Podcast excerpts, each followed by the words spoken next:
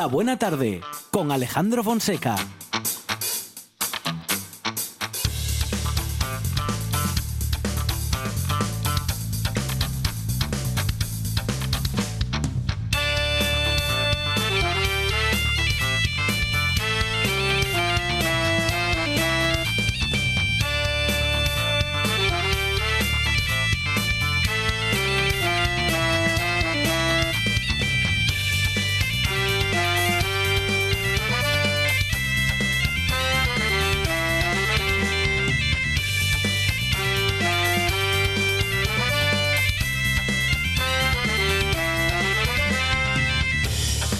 Muy buenas tardes, son las cuatro y siete minutos de la tarde y esta es la radio del Principado de Asturias.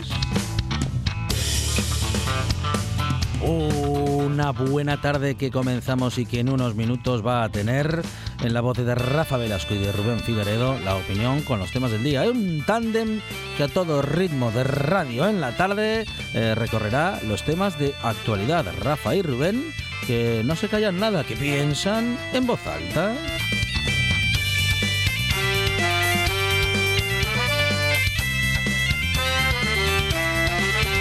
Otro que piensa en voz alta y que más que opinar nos instruye sobre la alimentación es Miguel Ángel Lurueña, que es doctor en ciencia y tecnología de los alimentos y que, claro, nos habla de alimentación, esa ciencia con la que convivimos a diario.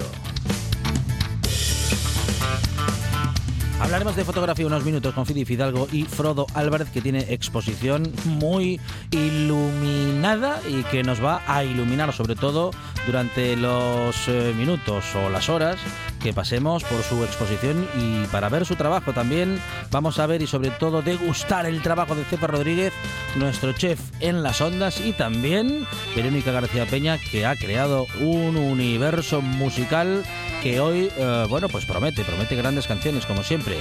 Vuelve Verónica García Peña con Hoy Universo Loquillo.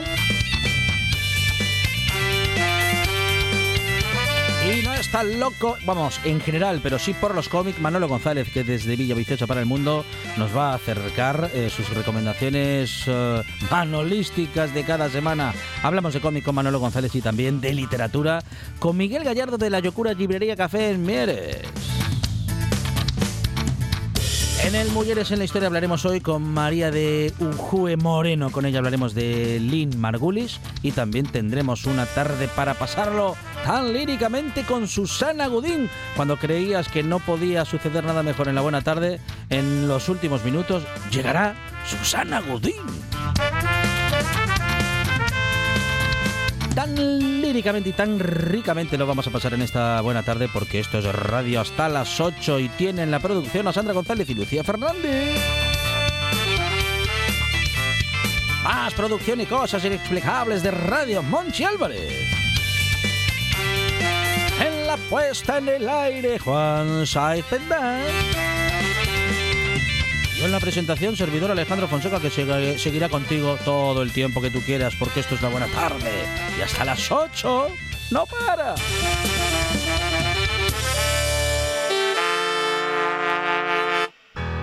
Me gusta La Buena Tarde.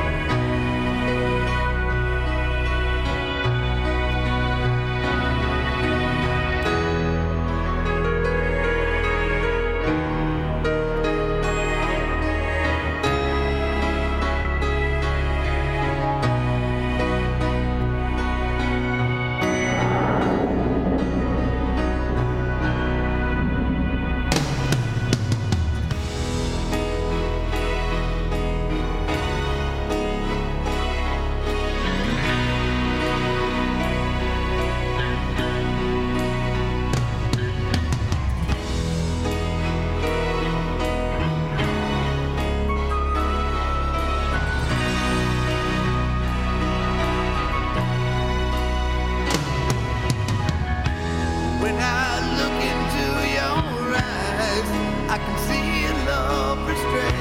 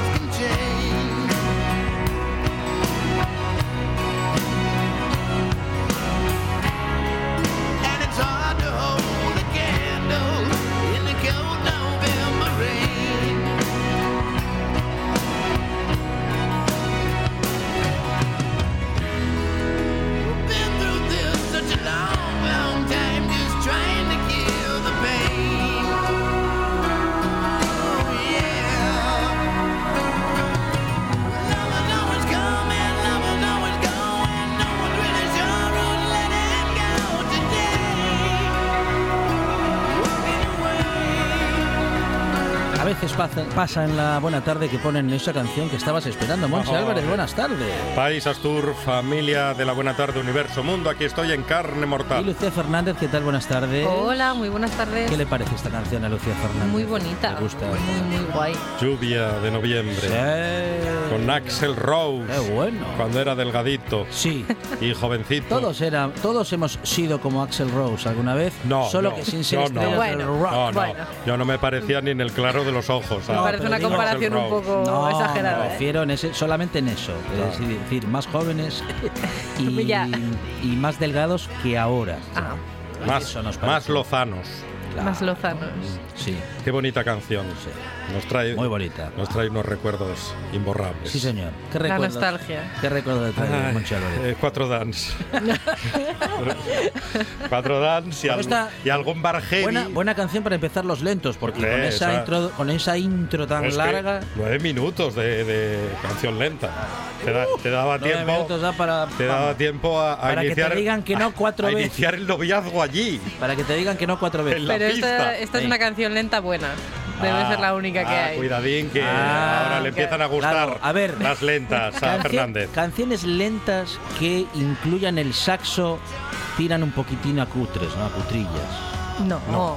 no. no. El saxo es sí, elegante. Por ejemplo, esa de. La de. Ay, ¿cómo se llama? Si, si va a nombrar a Kenny G, no lo haga. No. Y bueno, ya me vendrá el nombre. Es que me acabo acabo de recordar ahora una... La de Brian... ¿Cómo se llamaba aquel? El de, el de Robin Hood, no, que, que estuvo no, dando la no, vara eh, no. años. El que andaba siempre con la barba a medio... Fe... George Michael. George Michael. Ahí está. Sí. Hay una de George Michael muy conocida que empieza con un saxo y es muy cutre. Es muy cutre. Sí. El saxo la echa a perder, sí. Bueno, ya era cutre en su momento. No, imagínese pero... ahora con el tiempo. George Michael sí. tiene grandes canciones. Sí. Y además, sí, ¿usted cuando, cree? Cuando llega Navidad, George Michael claro. y su compañero, el, el moreno que estaba con George Michael, sí. que, teni- que, que así se llamaba, sí. que tenía un grupo llamado One. Ah, sí, señor. Es sí. que esa, bueno, esa canción de llamaba, Last Christmas. Se, llama, se llamaba One, pero eran dos. Bueno, eran en realidad dos. Era George sí. Michael y el George otro. Michael y el otro que el se, otro. Era igualito a Arantxa sí. Sánchez Vicario. Ah, sí. sí pero clavado, clavado, Arantxa bueno, Sánchez Vicario. ¿Cuándo empezarán a llegar las canciones de Navidad? No, hay canciones de verano y canciones de Navidad. No, no, no, son muchísimo mejores no. que las de ya, verano. Procuraremos no escuchar ninguna en La Buena Tarde. No, hoy, hoy, o al menos... Al, no, no, no, hay que escuchar alguna algo. incorrecta. Hay que escuchar sí, algo nostálgico, sí. que hoy nos, nos toca ponernos nostálgicos. Ah, sí, nostalgia hoy. Sí, bueno, hoy hay una, nostalgia. Vez más, sí. una vez más. Una vez más. Ahí está Rafael... Será la lluvia. Sí, sí, sí. Uh, nostalgia en La Buena Tarde hoy. Bueno, sobre todo nostalgia. en nuestras redes sociales. Efectivamente, nostalgia en este caso con las mm. profesiones. Sí. Y recordando cuando será... Profesiones y oficios. E- efectivamente. Ah, cuando ¿no? estabas por ahí por la calle, o te Ajá. tenías que bajar al barrio sí. y te ibas a tu panadería de confianza o tu oh, frutería de confianza. Uy, las panaderías de barrio. Oh. Hay pocas. Hay, pero hay pocas. Mm. Hay y hay pocas. que mantenerlas. Sí. Yo siempre soy partidaria obra- de mantenerlas. El Obrador que a las tres y media de la mañana ya estaba funcionando, ¿eh? Sí sí sí, sí, sí, sí, sí, totalmente. Claro. Y hemos preguntado qué profesiones deberían ser eternas. De esas antiguas que llevan mucho tiempo con nosotros, que no pueden desaparecer. Churrero. Butanero, por supuesto. El afilador, uh-huh. que por cierto, yo ah, ayer sí. vi un afilador y ya sabía que hoy iba a llover. Cada vez que aparece un afilador... Cuando aparece llueve al día siguiente. Llueve al día siguiente. ¿Y pero qué es por el, eh, por el silbido ese que hacen que llaman a la lluvia? No lo sé. Ajá. No sé por qué, pero vienen con, con la lluvia, son como el nuberu, el afilador. Y hay un dicho que, que comenta, que se dice, que se rumorea, ¿sí? que es que pasas más hambre que sí. el perro de un afilador. Porque para... Com- ahí está, ahí está el afilador. Oh.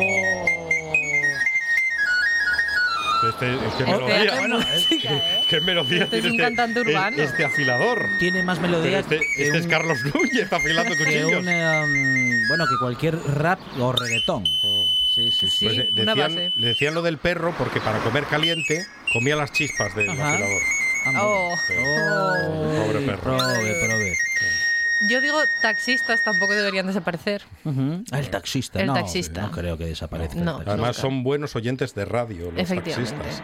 La castañera, sí. cuando llega oh, el otoño, oh, qué rico ese aroma. Oh. El colchonero, oiga. Buenos colchones, los mejores colchones, el colchonero.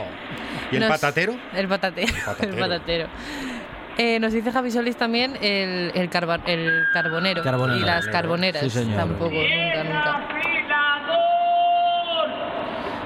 Es, es, es José Mota. Es, es José Mota.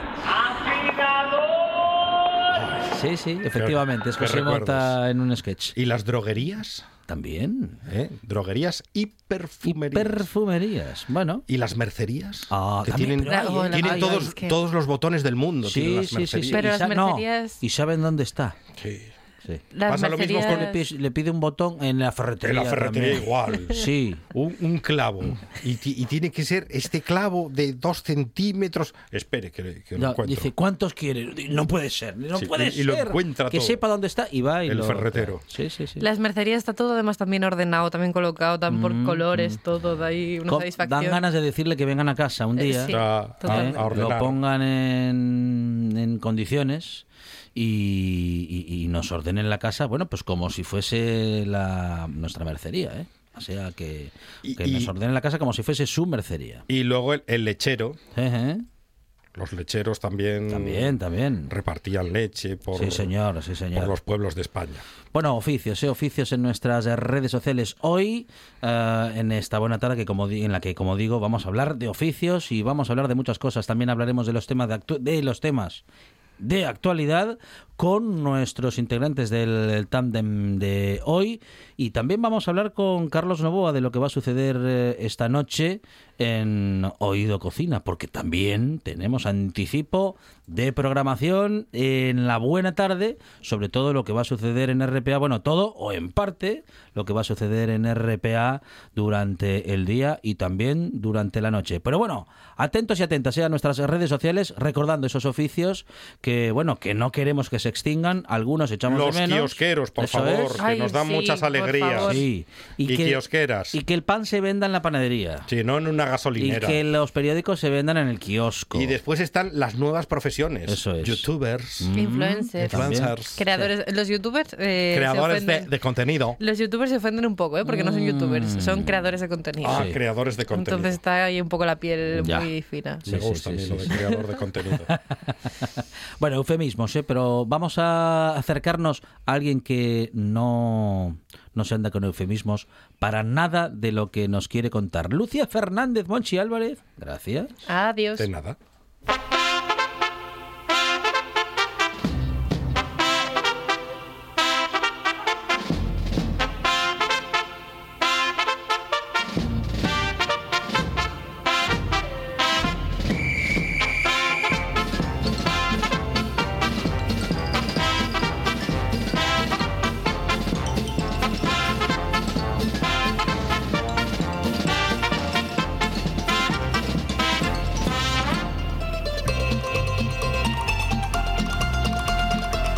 Hoy sí, hoy, hoy, hoy sí. Hoy sí, hoy sí. ¿De verdad? Claro, bueno, ayer también, pero hoy sí lo contamos. Porque, claro, ayer tuvimos también Oído Cocina, pero no lo hemos contado y hoy sí, hoy. hoy Vamos sí. a contar que a partir de las once de la noche, en redifusión a las seis de la mañana, hoy sí contamos que tenemos una nueva edición de... Oído Cocina. Oh, sin dormir. Con Carlos Novoa. Carlos, ¿qué tal? Buenas tardes. Hola, muy buenas. Esa es una de las canciones. La ventaja hoy sí, de saber idiomas. Hoy sin el huevo de con el rancho, que nosotros decíamos eso. En, en realidad, sí, sí, que con el gancho.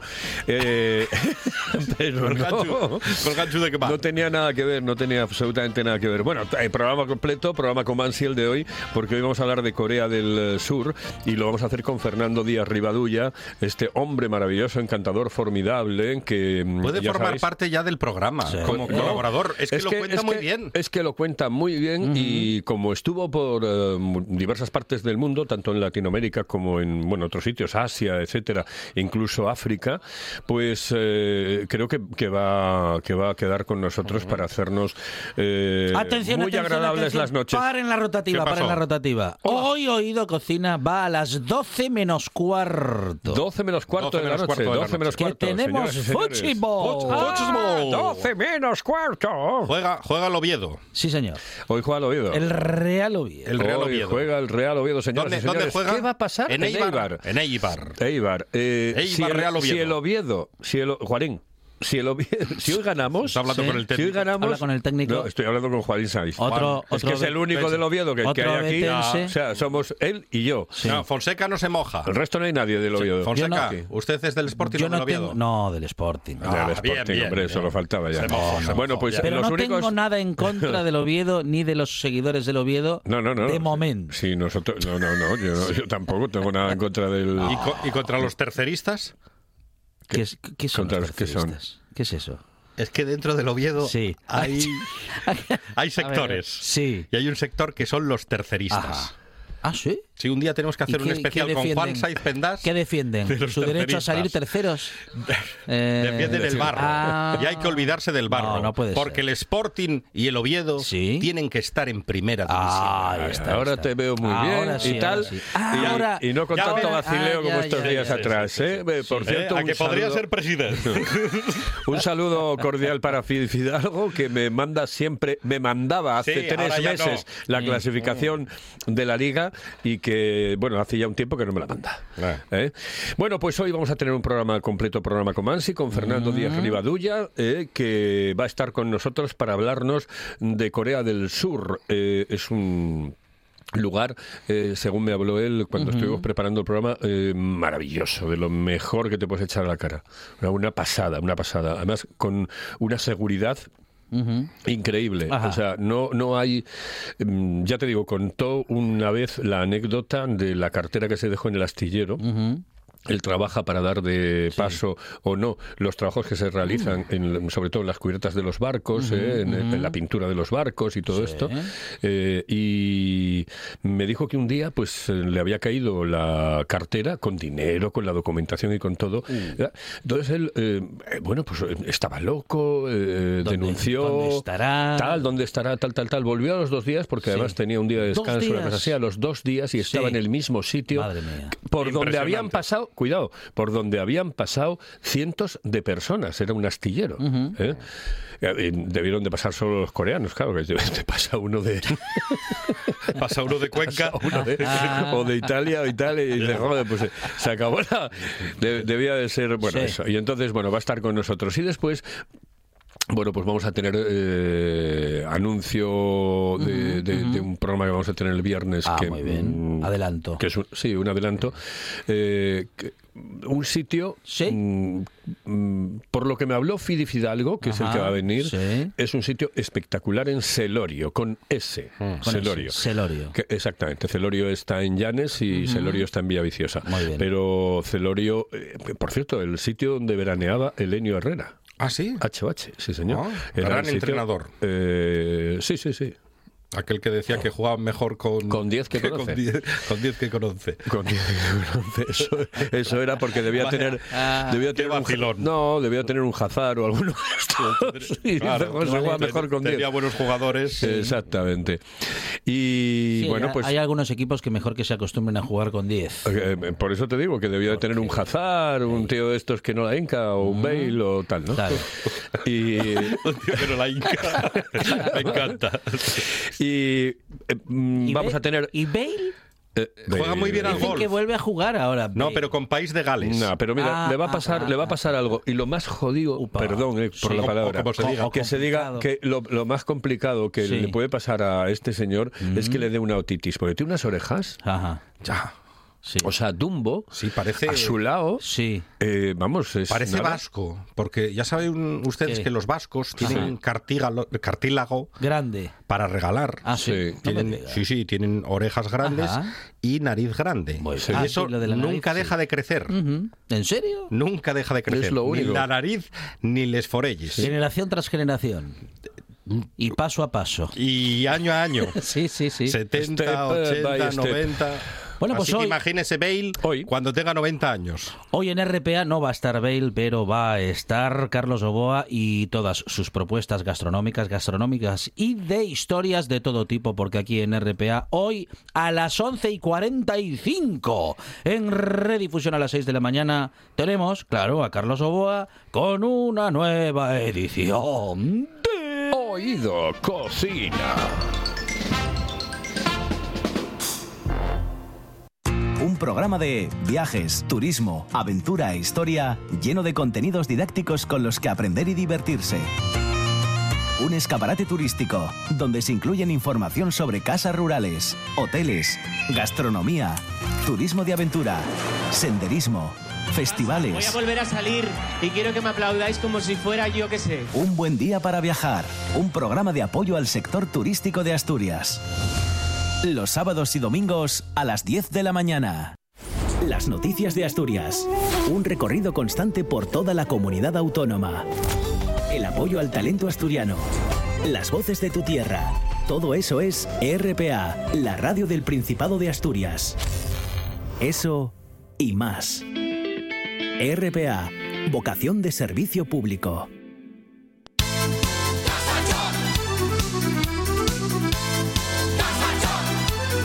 La Buena Tarde.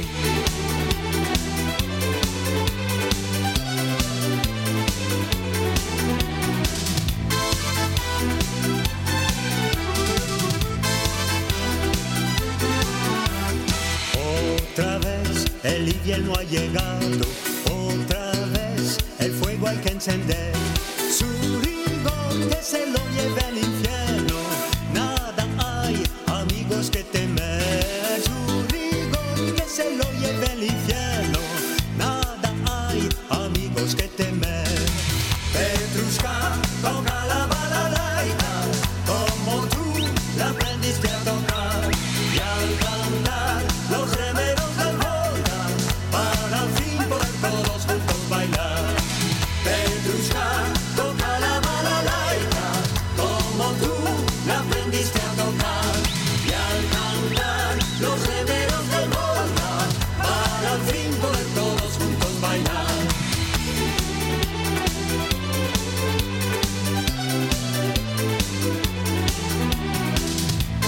¡Casa Choc! ¡Casa Choc! Cuando ya la nieve cubre el llano, cuando sientes frío el corazón, es cantar con un vodka en la mano.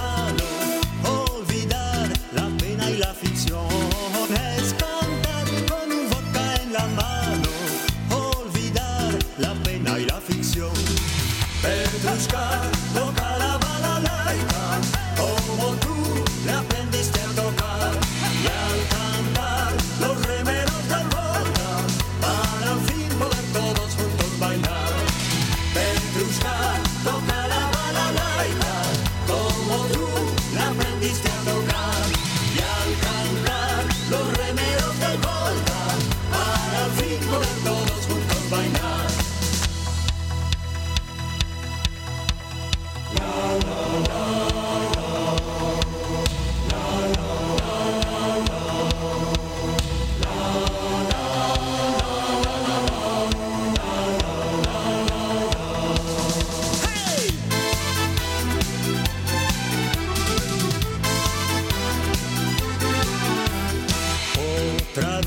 El invierno ha llegado, otra vez el fuego hay que encender, su rigor que se lo lleve el infierno, nada hay, amigos. Bueno, minutos en los que recibimos esa noticia que, en, que nos cuenta que a los ochenta y un años eh, ha fallecido Georgie Dann, y este es nuestro pequeño homenaje con, bueno, pues con esta, una de las tantas canciones que hemos eh, bueno, cantado, bailado y celebrado.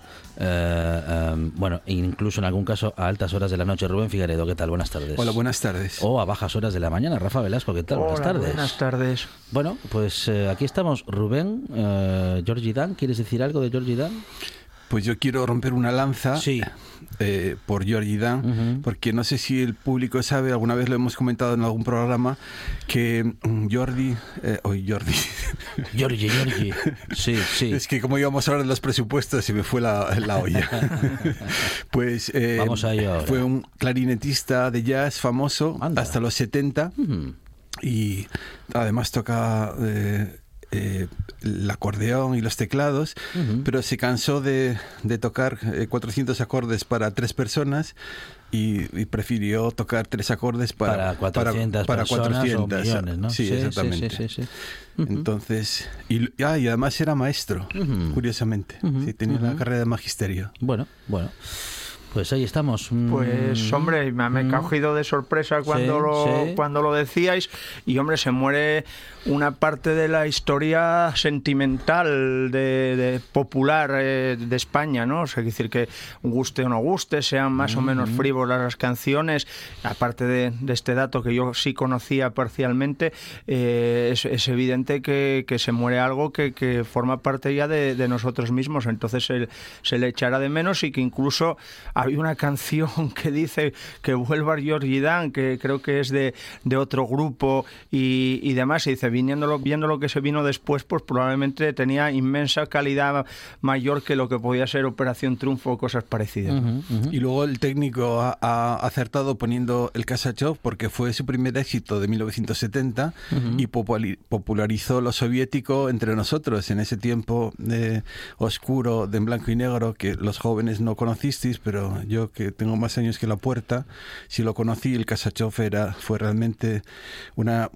Pues aprendimos lo que era una balalaika uh-huh. con eso. Así es. Bueno, vamos eh, con los temas de actualidad también, eh, que además de esta noticia nos dejan otras cuestiones, como esta que nos anuncia que el gobierno propone subir las cotizaciones. Esto dicho, eh, bueno, pues según la noticia que eh, comunica el gobierno y en virtud del medio de comunicación en el que se lea, en unos se añade lo de para, por, por ejemplo, ¿no? Para recuperar la hucha de las pensiones, es decir, en unos medios se, se justifica, en otros se ataca la decisión, pero en cualquier caso la noticia sin matices es que el gobierno propone subir las cotizaciones y, bueno, pues eh, nuevamente gravar con impuestos eh, la nómina, la nómina del trabajador, diciendo además que, bueno, que van a repartir ese coste, ese incremento del impuesto eh, entre los costes de la empresa y del trabajador. Pero, bueno, una vez más, Rafa, impuestos al trabajo. Sí, claro, es, es, el, lo que me llama la atención es que eh, no se haga algo que se lleva pidiendo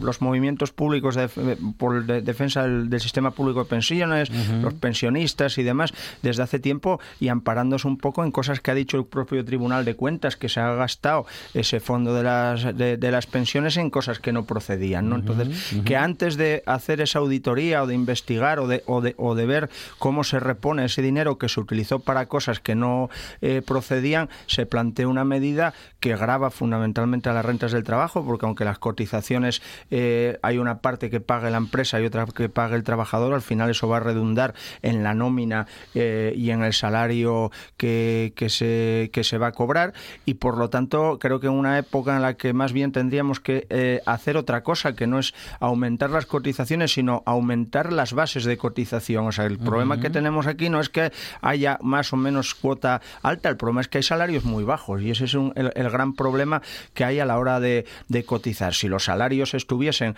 eh, o no hubieran perdido el poder adquisitivo que han ido perdiendo en los últimos años de reformas uh-huh. laborales, tras reformas laborales, igual también estábamos hablando de otra cosa. Uh-huh. Rubén. Bueno, desde que el mundo es mundo, eh, la mayoría de los problemas sociales se organizaron en torno a los tributos, al exceso de tributos normalmente, y las políticas que se emplean no, no, nunca son a largo plazo. Yo eh, soy más partidario de una administración más holística, dicho de una manera más clara, que, que no se gaste el dinero en tonterías, como dice mi...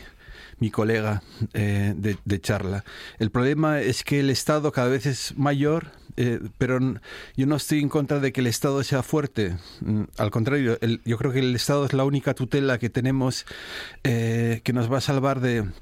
de los tiburones financieros, sino que el Estado tiene que ser más inteligente y tiene que tener pequeñas unidades móviles e inteligentes, no grandísimos eh, eh, mastodontes administrativos. Y lo que es triste y terrorífico es que una persona eh, eh, tenga más ganas de ser funcionario que, que de, de emprender cualquier cosa por su cuenta.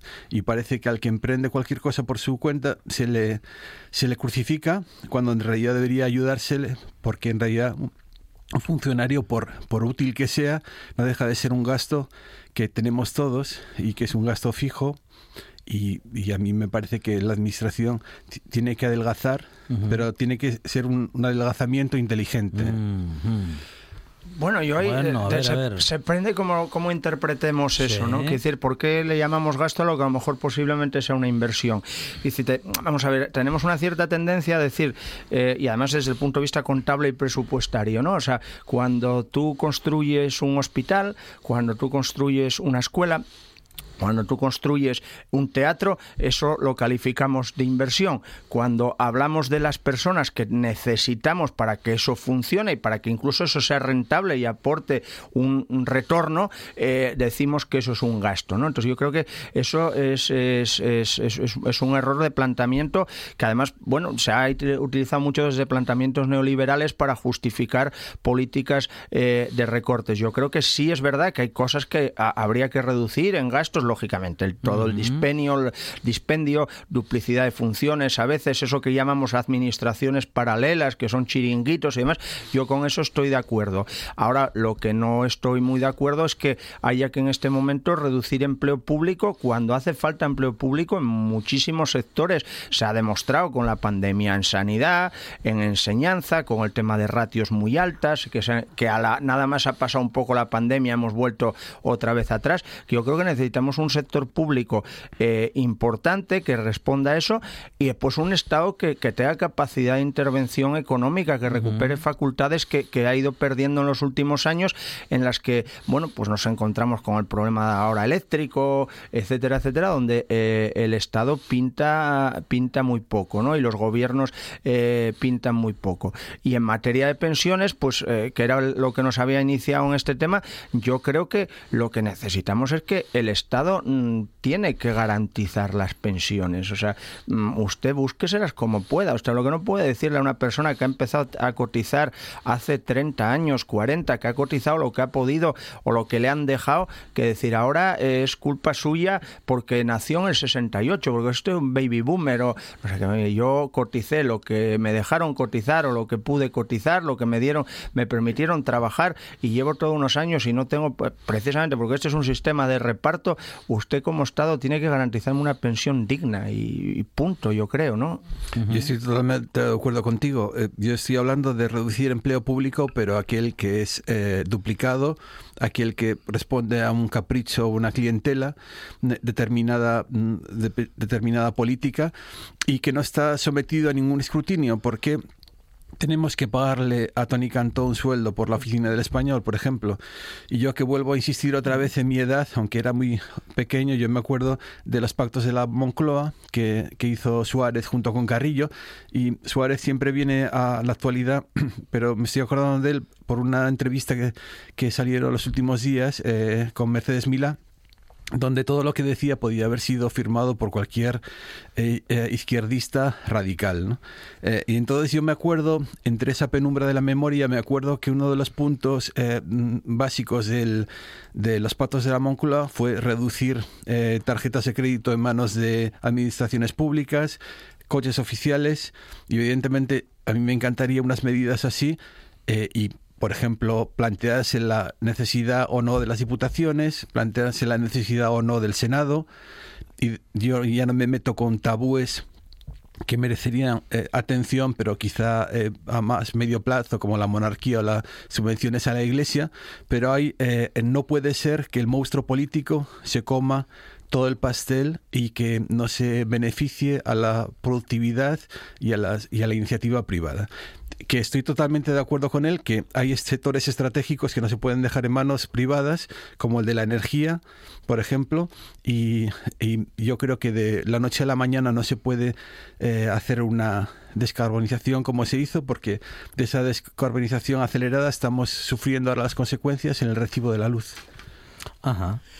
Bueno, no, no, sí, sí, podemos coincidir parcialmente, o sea, que decir que claro que, que hay toda una serie de cosas que, que sobran y, y que además resultan un poco chirriantes, que cuando se le plantean recortes a alguien, quien los recorta se fija ellos mismos el sueldo, ¿no? Yo creo que en eso podemos estar de acuerdo, porque como no, evidentemente la opacidad de la monarquía y lo que la monarquía significa, o el hecho que haya unos acuerdos con la Santa Sede que impliquen un absoluto... Eh, ¿Cómo se dice ahora esto? Bueno, eh, paraíso fiscal para la para la Iglesia en, en, en España, ¿no? Entonces, eso podemos estar totalmente de acuerdo. Yo lo que sí creo es que, que el sector público eh, debe jugar el papel en los sectores estratégicos y debe intentar asumir toda una serie de prestaciones sociales eh, y de servicios sociales que últimamente se han ido dejando eh, en manos privadas a través de subcontrataciones y demás, que lo que han generado es deterioro, ¿no? O sea, que desde la ayuda a domicilio, pasando por eh, eh, la, las residencias de la tercera edad, etcétera, etcétera, han significado, por un lado, eh, la colocación de una serie de intermediarios que se han lucrado de esas privatizaciones, normalmente amigos del, del poder, a cambio pues de prestar peores servicios y de tener eh, mano de obra eh, en peor pagada, ¿no? Lo cual redunda además en lo que hablábamos antes, también vinculado a las pensiones, o sea, que hay salarios absolutamente eh, de, de, de, de, de miseria, o incluso, bueno, pues al final eh, los mismos que te plantean que no hay que recortar nada de eso son los que te dicen que subir quince euros el salario mínimo es un, un, un dispendio que arruina la economía, ¿no? Uh-huh. Entonces, que si te habría mucho que debatir eh, sobre todo eso, y, y yo creo que lo que habría que revertir es un poco todo el enfoque neoliberal que desde los años ochenta ha ido implementándose, que de, de alguna manera se ha visto que ha colapsado en, en torno a la pandemia, ¿no? Uh-huh. Bueno, y hay más eh, cuestiones uh, para comentar, como eh, bueno, las renuncias a herencias que se siguen disparando en Asturias pese a la rebaja fiscal. Eh, cada año se vuelve a hablar del denominado impuesto de sucesiones, que como siempre vuelve a la arena política en la víspera del inicio de la primera ronda de contactos que va a arrancar esta semana para la negociación de los presupuestos del Principado de Asturias. La rebaja en el tributo a las herencias es una reivindicación clásica de los partidos conservadores en Asturias y se ha tornado especialmente intensa la semana pasada, cuando el portavoz de Foro, Adrián Pumares, reclamó fijar la exención en un millón de euros, es decir, aquellas herencias que sean inferiores a un millón de euros no deberían, según eh, Foro y otros eh, partidos, pagar ningún tipo de impuestos, Rubén. Pues aquí volvemos, yo vuelvo al, al, al punto número uno. Yo estoy más a favor de políticas holísticas y, y, y para mí el contribuyente y el Estado eh, ideal sería el Estado nórdico, en el que nadie, se, nadie concibe el hecho de dejar de pagar una multa o, o de dejar de pagar un impuesto. Pero mientras haya tantas fugas eh, y tantos defraudadores y tantos paraísos fiscales, es muy difícil apretar siempre a los mismos, porque los mismos, a mí me da igual, eh, no me impresiona la cifra de un millón de euros. Imagínate que, que heredas una fábrica de ladrillos que ya no es rentable, uh-huh, y que uh-huh. hay un montón de herederos y que en realidad tú, eh, esa especie, ese bien material... para ti, tú no le vas a sacar ningún rédito porque va a ser una carga bastante invendible. Eh, te tienes que poner de acuerdo con los, con los hermanos, etcétera, etcétera. Yo creo que eh, el impuesto de sucesiones es una doble tributación y no, y no, igual que no se puede juzgar a nadie dos veces por el mismo delito, no se debería eh, tributar doblemente.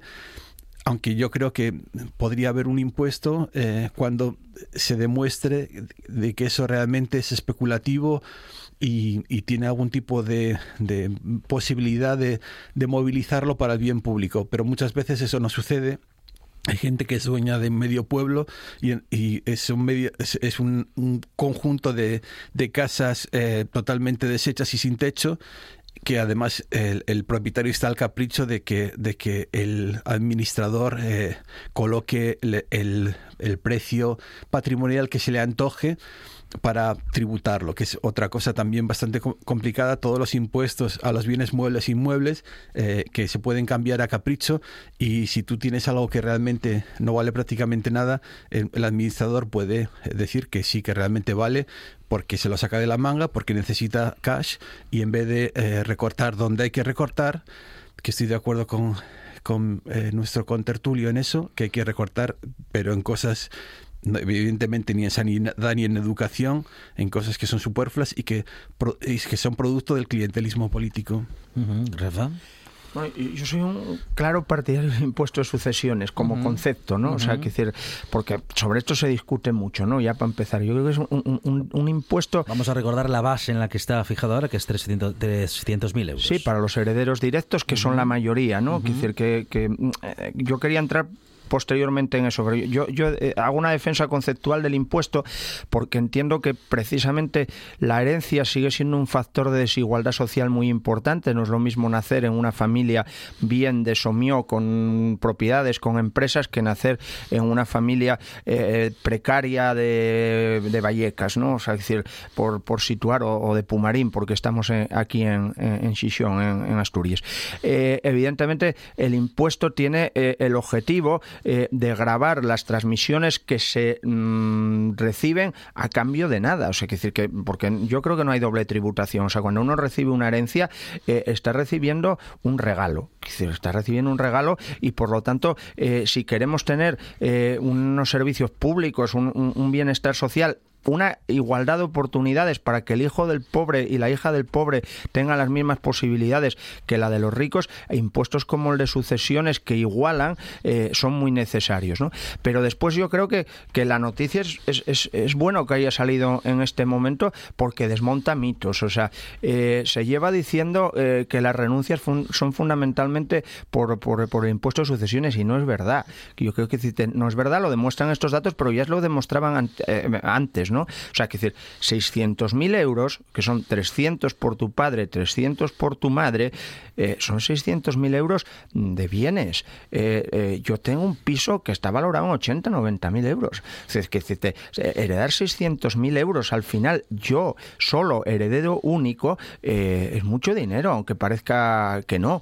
Eh, y normalmente, eh, herederos únicos hay pocos. Esa, esa herencia se multiplica o triplica en función, porque esos trescientos mil pers- eh, Eh, eh, euros por tu madre y esos trescientos mil euros por tu padre son los que recibe cada heredero. Entonces estamos hablando de que realmente eh, eh, los herederos directos, los que puede tener un cierto sentido que tengan este una, una cierta ventaja fiscal, eh, son muy pocos en Asturias a día de hoy los que pagan. Y evidentemente me parece muy bien que si tú recibes una herencia del tío de México, pues que tributes por ella eh, de forma justa, ¿no? Quizás hay que mejorar el impuesto en algunos aspectos que planteaba él, como tema valoraciones, eh, suspensiones o aplazamientos o fraccionamientos para pagos en ciertos casos, pero yo creo que el impuesto es, es importante mantenerlo, y el ataque que Foro lanza metiendo en un debate que nada tiene que ver con política fiscal esta, esta perla, me parece que la izquierda mayoritaria en el Parlamento asturiano no lo debería aceptar, ¿no?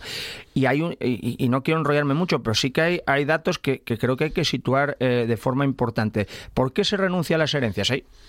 Puede haber en algún caso que sea por un tema fiscal, pero yo, mi experiencia profesional es que eh, hay varios tipos de renuncias. Hay una que tiene que ver con meras relaciones familiares. Uh-huh. Hay gente que renuncia a la herencia porque quiere que su hermano, que atendió a su madre en los últimos años, sea quien se lleve la herencia, y no eh, él tiene una posición o ella tiene una posición económica eh, holgada y no quiere eh, recibir esa herencia. Hay esos casos. Hay otros casos que son muy importantes, que es de una gran carga hipotecaria. O sea, uh-huh, que decir que, uh-huh. que es, es, es, es, es bastante importante. Importante que hay gente que renuncia a la herencia porque no quiere eh, coger un piso que tiene ochenta mil euros de, de hipoteca y él tiene sesenta años. ¿Cuándo va a heredar? Dice que quiero yo una hipoteca, ¿no? Hay muchos casos de esos. Y hay un tercer caso que es muy sangrante, a mí me parece el más sangrante de todos, es aquella gente que renuncia a la herencia porque no puede hacerse cargo de la eh, deuda que han generado sus padres o sus abuelos o, o sus tíos por el mantenimiento geriátrico de los últimos años. Se ha visto la polémica que ha habido con el ERA eh, en, en su momento y demás, gente que, que, estamos, que, que paga plazas de geriatría eh, a, a, a precio de hotel, porque son muy caras y que se genera una deuda que al final eh, esa persona que ha estado eh, viviendo toda la vida, trabajando toda la vida, o sea, deja endeudada a sus herederos porque no la han podido atender y lo han tenido que mandar a una residencia porque estaba mejor atendido allí. Yo creo que eso también debería hacernos pensar qué está pasando con el trato a los mayores y qué uh-huh. está pasando con todo el tema de la geriatría. Uh-huh, uh-huh. Rubén. Bueno, yo en el momento en que eh, una ley tiene tantas excepciones, no me parece a mí que sea justa. Eh, así de mano, y la primera injusticia que veo es que no hay una armonización fiscal y por el hecho de residir en Andalucía, en Madrid o en Asturias el tratamiento fiscal sea distinto y haya movimientos que facilita a que los de siempre desplacen su domicilio fiscal oportunamente con todas las facilidades que tienen. Y después hay otro punto que a mí me parece peligroso, ¿no? La demagogia de, de, de el, yo vivo en Pumarín, yo vivo en Ventanilles. Eh, eh, no, yo no eh, he caído del guindo hace mucho tiempo acerca de la posibilidad que uno tiene mediante la excelencia del progreso social, pero tampoco se puede crucificar a los que tienen eh, ruinas, que es algo bastante común en Asturias. Y eh, yo, por ejemplo, en mi caso, eh, yo tengo bienes patrimoniales, pero fue porque mi abuela eh, litigó durante treinta años con su hermano, que se quería quedar con todo, uh-huh. y al final fue ella la que se quedó con todo. Entonces, eh, ya veis qué capacidad, qué espaldas administrativas y qué, qué punto de especulador puedo tener yo, con eso que me llegó producto de, de una resolución judicial tardía y mala. Eh, evidentemente, mi caso, al ser una excepción y al ver otros miles de excepciones, me parece que la ley deja de ser justa y deja de ser progresiva. Yo me acuerdo eh, estudiando...